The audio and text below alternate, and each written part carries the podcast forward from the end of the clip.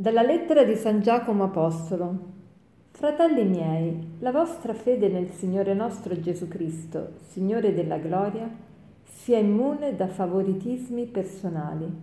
Supponiamo che in una delle vostre riunioni entri qualcuno con un anello d'oro al dito, vestito lussuosamente, ed entri anche un povero con un vestito logoro. Se guardate colui che è vestito lussuosamente e gli dite tu siediti qui comodamente e al povero dite, tu mettiti là in piedi, oppure siediti qui ai piedi del mio sgabello. Non fate forse discriminazioni e non siete giudici dai giudizi perversi? Ascoltate, fratelli miei carissimi, Dio non ha forse scelto i poveri agli occhi del mondo, che sono ricchi nella fede ed eredi del regno promesso a quelli che lo amano? Voi invece avete disonorato il povero. Non sono forse i ricchi che vi opprimano, vi trascinano davanti ai tribunali? Non sono loro che bestemmiano il bel nome che è stato invocato sopra di voi? Certo, se adempite quella che secondo la scrittura è la legge regale, amerai il prossimo tuo come te stesso, fate bene, ma se fate favoritismi personali, commettete un peccato e siete accusati dalla legge come trasgressori. Oggi leggendo questo brano mi è venuto in mente, ma forse noi non facciamo tanto di questi favoritismi. Sì, alcune persone può darsi di sì, quando vedono una persona benestante, magari cercano di accattivarsi il favore, l'amicizia per, per ottenere magari dei privilegi.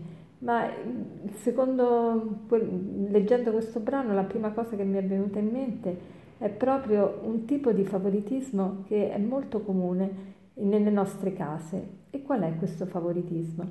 In una famiglia, una madre, un genitore, un padre che preferisce un figlio ad un altro. Quante, in quante famiglie si sperimenta questo? O anche quando talvolta non, non, non è vera questa affermazione, tuttavia il figlio o la figlia percepisce la realtà in questa maniera e quanti complessi nascono da questo, quante, quante paure, quanti peccati poi si commettono per, per, perché appunto una persona non si sente amata, stimata, e allora cade in depressione, cade in tanti vizi, in tanti difetti che magari avrebbe potuto evitare.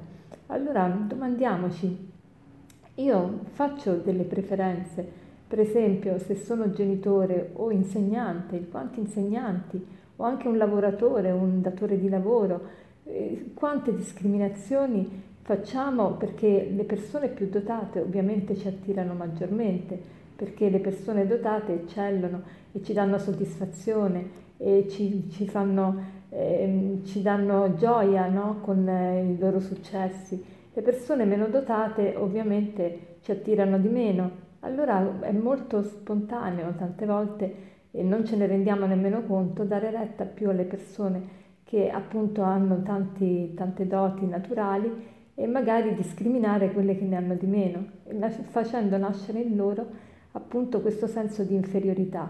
Allora quanto è importante cercare invece di aiutare le persone meno dotate a essere più, no, non dico più dotate perché magari appunto eh, non, non hanno quei doni, ma ad accettare la loro realtà e aiutarle a poter vivere una vita serena, senza, perché oggi eh, tutto è la prestazione, l'efficienza, eh, il valore si misura sulla produzione, su quanto eh, sei capace di fare e se non sei capace di fare ti senti un nulla, ti senti annullato. Allora come potrebbe fare un genitore o un insegnante un datore di lavoro, ecco, magari non direttamente favorire il più debole, perché anche qui potrebbe far nascere altrimenti nuovamente delle gelosie e delle invidie, ma cercare la collaborazione di tutti i membri della famiglia, della, della, della mm, fabbrica oppure del, della scuola, della classe, tutti che, che, aiuti, che ci aiutiamo tutti reciprocamente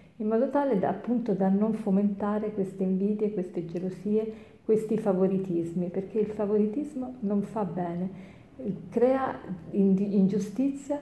Perché che cos'è il favoritismo? Vediamo che cosa ci dice la definizione di favoritismo. Il vocabolario italiano infatti dice una cosa molto importante. Che cos'è il favoritismo? È un atteggiamento di chi favorisce una persona danneggiandone altre. È sempre così, non ce ne rendiamo conto, ma se favoriamo una persona, naturalmente noi ne danneggiamo altre. Allora stiamo attenti a questi comportamenti che creano non solo delle ingiustizie, ma possono veramente insinuare nelle persone un senso di inferiorità, di scoraggiamento, di depressione che può avere delle conseguenze per molti anni e magari anche per tutta la vita. E per concludere vorrei citarvi un aforisma che dice così. L'uomo superiore coltiva la virtù, l'uomo inferiore coltiva il benessere materiale, l'uomo superiore coltiva la giustizia, l'uomo inferiore coltiva la speranza di ricevere dei favori. Buona giornata.